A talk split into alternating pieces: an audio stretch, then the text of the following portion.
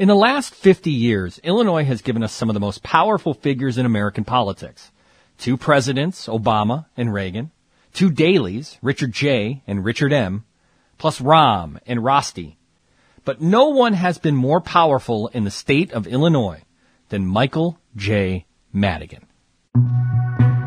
I think it's a story more about Chicago than it is Mike, Mike Madigan. When you're able to harness the cash to reward your allies and punish your foes, that just becomes another step in that, in that power aura that Madigan held.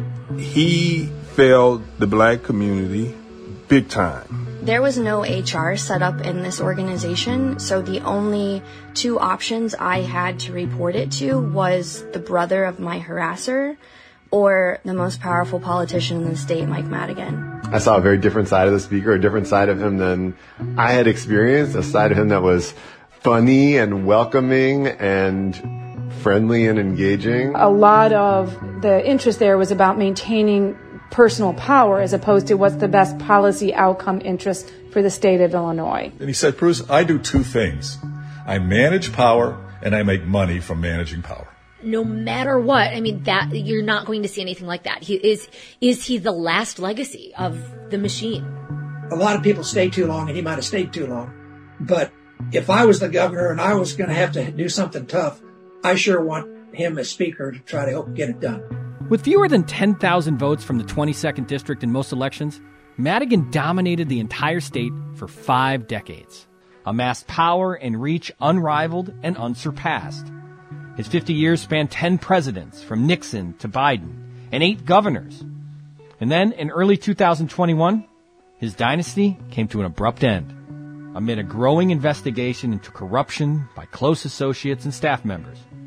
He was pushed out as the chair of the Democratic Party and removed as Speaker of the House, a position he held for the 36 of the last 38 years. For all of his prominence and power, Michael Madigan remains largely a man of mystery. He rarely gave interviews, didn't seek the spotlight, never sought higher national office. So who is Mike Madigan?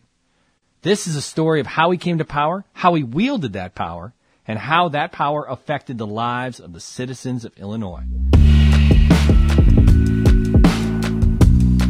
Welcome to the first episode of the Madigan Rule. I'm Justin Kaufmann. This podcast is a production of the Better Government Association. It's the story of the longest serving State House Speaker in American history. This is episode one Up from the Garbage Truck. In this podcast, we look back and talk with people who were witnessed firsthand, colleagues, rivals, reporters, people who battled him and collaborated with him, people who feared him and revered him. He started off as an individual who worked on the back of a garbage truck, and he rose to become an attorney and ended up representing the majority of commercial developments or properties in the city of Chicago. Former state representative Ken Dunkin. You're talking about a, an individual who created laws to insulate himself from any additional pursuits that followed into his legal profession, those of his friends, those of his political minions. So he created an institution that goes back several generations, at least three to four. And all of those individuals, in some way, shape, or form, be indebted to him. To understand Madigan, you must begin by understanding the structure of Democratic Party politics in Chicago a system of wards, precinct captains, ethnic and tribal. The Democratic Party rose to power in the mid 20th century because it was a family business for many. Daley, Burkes, Hynes, and Madigan. That's where he comes from. His dad, a precinct captain in the 13th Ward. Young Mike Madigan started on the back of a garbage truck, moved his way up the political ladder in the Chicago machine. What's the machine? ProPublica's Mick Dumke the machine system, you stay in power by exchanging favors. And the patronage system is what it sounds like. Essentially, jobs are dispensed to loyal members of your political organization who, in return for their continued employment, mostly in government positions, although as we've found out now, not necessarily. There were uh, private companies, the utilities namely, that were also participating in this system. But in return for their continued employment, you went out and essentially had a second job. Sometimes it was your primary job to do political work for the organization, ranging from knocking on doors at election time to, I guess, knocking on doors in between elections to make sure people were satisfied with the representation that they got the garbage cans they need, they got the services they needed, and there was that communication with elected officials.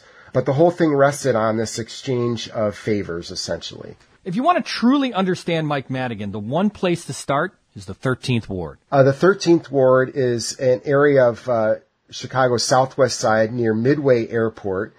Um, longtime home of a lot of public sector workers. Also, for a long time, considered one of the ethnic wards, uh, meaning uh, these were mostly white people, of course, but they had a strong ethnic identity. Some of them immigrants or second or third generation immigrants. Mike Madigan, of course, Irish, but a lot of uh, Polish families out that way, Lithuanian, other Eastern European groups over the years, it is the demographics have shifted considerably so that now I believe the 13th ward, like most of the Southwest side, is predominantly Hispanic.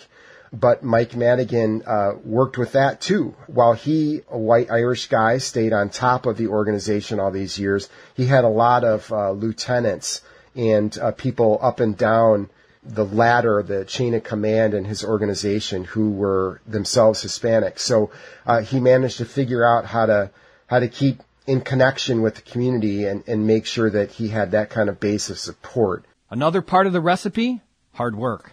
Here's David Kidwell from the BGA. I think he had his eye on the prize from very early, and it's really I think it's difficult for, especially now because most of it's illegal in terms of patronage but I think it's really difficult for most politicians to get their mind around the fact of how much he worked on keeping his people happy and employed and promoted and able to take care of their families. And we're talking about literally hundreds of people, probably even more than that. He spent a great deal of his days just making phone calls to make sure this guy was taken care of and that guy was taken care of and that garbage hauler and that right at every level. And i don't think anybody can comprehend the amount of effort that his life was behind keep taking care of that that that support base. So one secret to the madigan recipe is to work your ass off. Another key? Work the voters. Mike madigan won his power by manipulating the, the voters. In other words, he had guys out at their front door driving them to the precincts.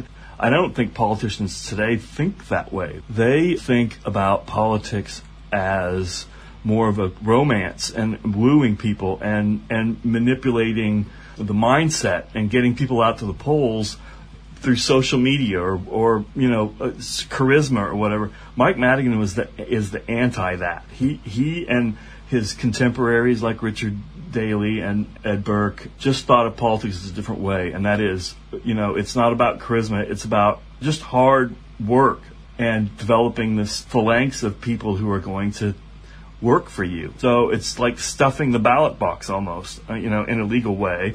Uh, uh at the time. Alaina Hampton worked for the 22nd District in the famed Madigan organization. Really, it comes down to discipline. It was about people that work the hardest. And I mean, when they ask you to do something, you'd never say no. And truly was a very disciplined experience.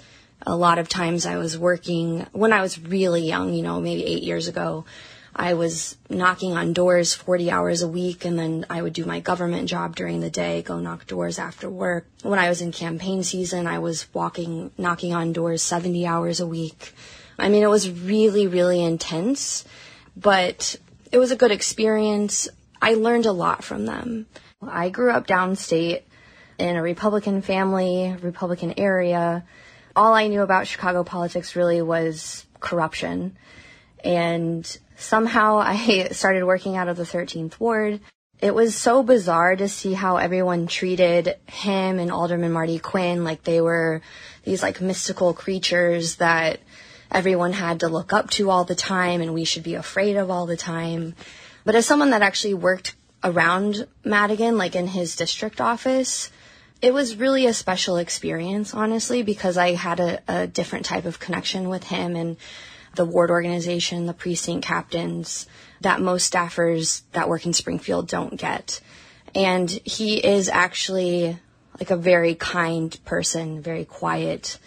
When I would come into the office, he would make me coffee. We both had the same favorite coffee, so when he would make a cup for himself, he would make a cup for me. It was interesting to have that different experience and see him in a way that other people never got to. Madigan's playbook wasn't just about taking care of his community, it was about mastering the rules of the game, knowing the rules better than anyone, and using them to your advantage. Whether it's parliamentary procedure, ethics laws, or election laws. Again, Mick Dumke. You don't just win by outpolling your opponent, you win by making sure you don't have an opponent and using the uh, machinery of the, the ballot process to get people kicked off before the election even started you know, the most famous, uh, nationally famous politician from Chicago, Barack Obama, of course, got his start this way, won his first seat in the uh, state senate by getting his opponents booted off the ballot. So Mike Madigan, even when they didn't get people booted, the threat of, you know, just taking on Mike Madigan and his whole machine, I think was a, enough to dissuade a lot of people from even going there there are all kinds of stories going back to the beginning of time about when, when anybody, even remotely dangerous, uh, uh, filed to run against him, there would suddenly be this flood of candidates, many of which propped up by Madigan himself against himself to split the vote against himself, um, to dilute the vote. And so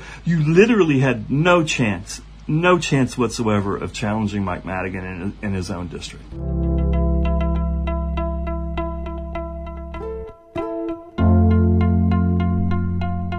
A couple years ago, I went down on primary election day, uh, March 2018, and just walked around because at that point in time, there were starting to be a few dents in the armor of Mike Madigan, certainly of his public image. I traveled down there. I wanted to just talk to voters in Mike Madigan's ward. And the first place I chose, I saw the address and I was like, well, you know, there's no place of business or anything referenced on the on the list of polling places for this particular place. So I walked up to it and I'm like, am I in the wrong spot? It's like a bungalow. It's like this brick house on the corner of a street. There's nothing else on the street except other bungalows. It's, you know, quiet except you, for the occasional sound of an airplane going into Midway or somebody cutting the grass down the street. But you walk up and I realize, no, I'm in the right place. There was the, a polling place sign, like on the side door to this house I walk up, I open the door. The first person I see is a woman sitting half a flight up at her kitchen table, like having breakfast or something. And I'm just like, oh my God, I've walked into somebody's house. I'm so embarrassed. And, you know, she just points downstairs. So she's basically telling me, you're in the right place. The place to go is downstairs. So there's a whole polling place set up in this woman's basement. You know, what I saw there was just sort of a snapshot of how the whole machine worked because the first person I spoke to in the basement was a woman who said she was a poll watcher. Each party can send someone to be a, a quote unquote poll watcher to make sure things appear to be proceeding uh, without any hocus pocus going on, uh, you know, any, any kind of shenanigans going on. But then, as I hung around a little longer, I saw her leave her job as a poll watcher and go stand outside and hand out literature for the ward organization to people coming in to vote. And it was clear she knew who most of these people were because they greeted each other by first name. You know, somebody came up to me, they're like, hey, do you know where Jenny is? And it turns out, you know, Jenny knew this guy who she called Manny. And that's just how it worked what I saw there is sort of a microcosm. It's sort of an example of how the whole system worked. Here's former Tribune investigative reporter John Chase. He's now with the BGA. It has changed quite a bit throughout uh, Mike Madigan's career, but where it started was the patronage army Chicago machine under Richard J. Daley, which really started previously under uh, Mayor Cermak. And so that's how he grew up. Those were his formative political uh, years. And so he kept that going even as the machine died or, you know, in pieces uh, over the years. He kept a lot of it alive because that's how he grew up. He didn't need to put on commercials. He didn't need to sell himself to anybody. He needed to win 10,000 votes in the 22nd district on the southwest side of Chicago, and that's it. He didn't need a communication style. He didn't need to convince him, uh, the the voters of Illinois that he was a good guy. He didn't care, and he didn't need to because the power came from this very small world. After winning his state representative seat in the Illinois 22nd, Madigan rose up the ranks of leadership within the Democratic House caucus, ultimately becoming Speaker of the House, a position he held for 36 years. In 1998, he also ran for and won the position of the chairman for the Illinois Democratic Party.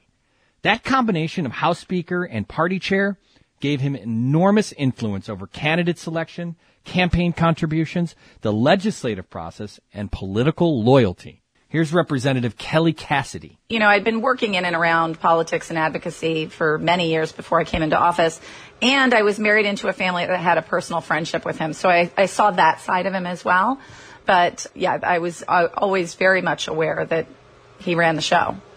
I remember when I first uh, came into office, I was originally appointed to fill a vacancy, and I met with him in his downtown office, and he was describing what, what's referred to as the program. They would put someone in your district office so you got an extra staff person without coming out of your district office allotment that would help you sort of get up and running and get your, your operation going. And he explained this person was going to you know, be in my office and there was a formula to follow. You were going to knock the door, this many doors a week and make this many calls a week and make, you know, this, write this many letters a week. And, and that your in, in district person would report back. And he said a lot of people quit the program because they think I put a spy in, my, in their office because I did. And I just laughed and was like, all right, I'm in. I got nothing to hide. So I did do the program my first, my first term. His theory, and he's not wrong, is that solid constituent service drives political success, period. You set up your district office in the right way, you serve your constituents with an obsession, and they're going to reelect you. And he's not wrong. For all of his power and influence, Madigan was also remarkably discreet and disciplined. David Kidwell. That's the one thing that amazes me most about Mike Madigan is the amount of power he's been able to accumulate without essentially courting the voter at all. There are no quotes from Mike Madigan. You search for quotes, and he is just as happy, never with no public face whatsoever. And and I think that again goes back to this army of power that he has that has really nothing to do with the voters. But it is incredible. He doesn't have email. He talks on the phone. Uh, there is some technology there, but he governed by holding court in his office every day. And it's just really, really, really hard to pin him down anything because he doesn't really say much. Here's WBEZ's Dave McKinney. He wound up using the chairmanship of the state Democratic Party to, to really kind of cement the majorities in the House over the years because there was, you know, one, one big advantage strategically of him running that was, you know, getting these great discounts on postage for mail pieces that the House Democrats were sending out. And I mean, you think of a state party chairman and you think that, that this is going to be somebody who will go out in front of cameras and be a, you know, either be a cheerleader and, and, and help kind of sell whatever the party's selling that day or be a bulldog and attack the, the Republicans for, for doing what they're doing. And Madigan ne- never really had any keen interest in doing any of that part of this job. He was, he was instead just using it more or less to ensure that he never lost the gavel in the Illinois House. In his private life, Madigan was a lawyer, the firm of Madigan and Getzendanner, a firm specialized in property tax appeals. If you wanted to hire a firm that would help you navigate the political appeals process, you hired Madigan. Over time, he mastered the art of blending the political, the personal, and the professional. Again, the BGA's David Kidwell. He's an incredibly uh, smart guy who built enough power and enough name recognition so that when he is sitting in front of the CEO of a sky, in, a, in a skyscraper, the fact that he's there is enough. Hey, I hear you need a property tax lawyer. It's really, really hard to say no to that guy because you know if you're the CEO at some point you're going to need something out of the state legislature, and it doesn't have to be said. And Mike Madigan never said it. It frankly was shocking to me when I uh, heard the tape of Ed Burke saying it. I mean, Ed Burke has the same sort of property tax business, and he got caught on tape making the deal. And Mike Madigan just never has, the, not that we can find, and, and I'm not sure that he ever would, but he didn't have to. And what's amazing about his partnership with Vincent Getzendanner is that he's he's the name partner in a in a property tax appeal law firm uh, in a state, in a county, in an area that forces you to appeal your property taxes almost every single year, especially especially if you're a, a, major business. What's amazing about it, even though he's a lawyer and he's a named partner in, in that in that firm, he has very rarely, if ever, done any actual law. His only job there is to go from skyscraper to skyscraper, from business to business, saying, "Hey, I hear you need a property tax attorney." Bud Getzendanner does all the actual law there. That's what amazes me, and and the fact that the state ethics laws allow that is even more amazing, considering who's in charge of those. So another secret to Madigan's power was to master the rules of the game, and when you can, go one better: write the rules yourself. Here's Chicago Tribune reporter Ray Long. Well, he definitely drew some of the tightest rules that you'd find throughout the nation. And uh, that was really his second vote that he wanted from lawmakers. First, vote for him for Speaker. Second, vote for his rules. He was able to kill many, many proposals in that Rules Committee. And as a result, uh, there were a lot of people who were uh, who bristled about it. That is one of the reasons that he was viewed as so uh, powerful because he could stop things or he could let them go. And when the Republicans had control of the Senate and control of the governorship, he was viewed by labor, by trial lawyers, by Democrats as the stopper of bad legislation for things like the city of Chicago or for Democrats in general he was powerful by the way he set things up, and he tried to keep things under control at all times. He knew where the lines were. He made the rules, he made the laws, he knew how far he could go on each one of those. And of course, the question is whether or not he ever went past them.